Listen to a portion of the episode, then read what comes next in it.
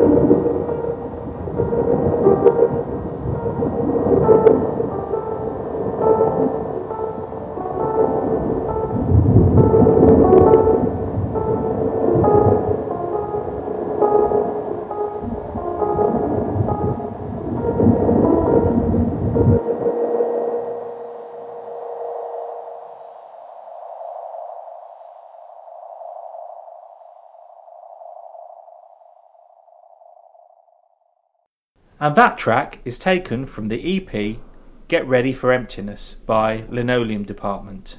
Once again on the Pylon Phaser label. Just go to pylonphaser.bandcamp.com. Hope you've enjoyed this slightly different episode of A Shot of Strange. Thank you. Thank you. Thank you.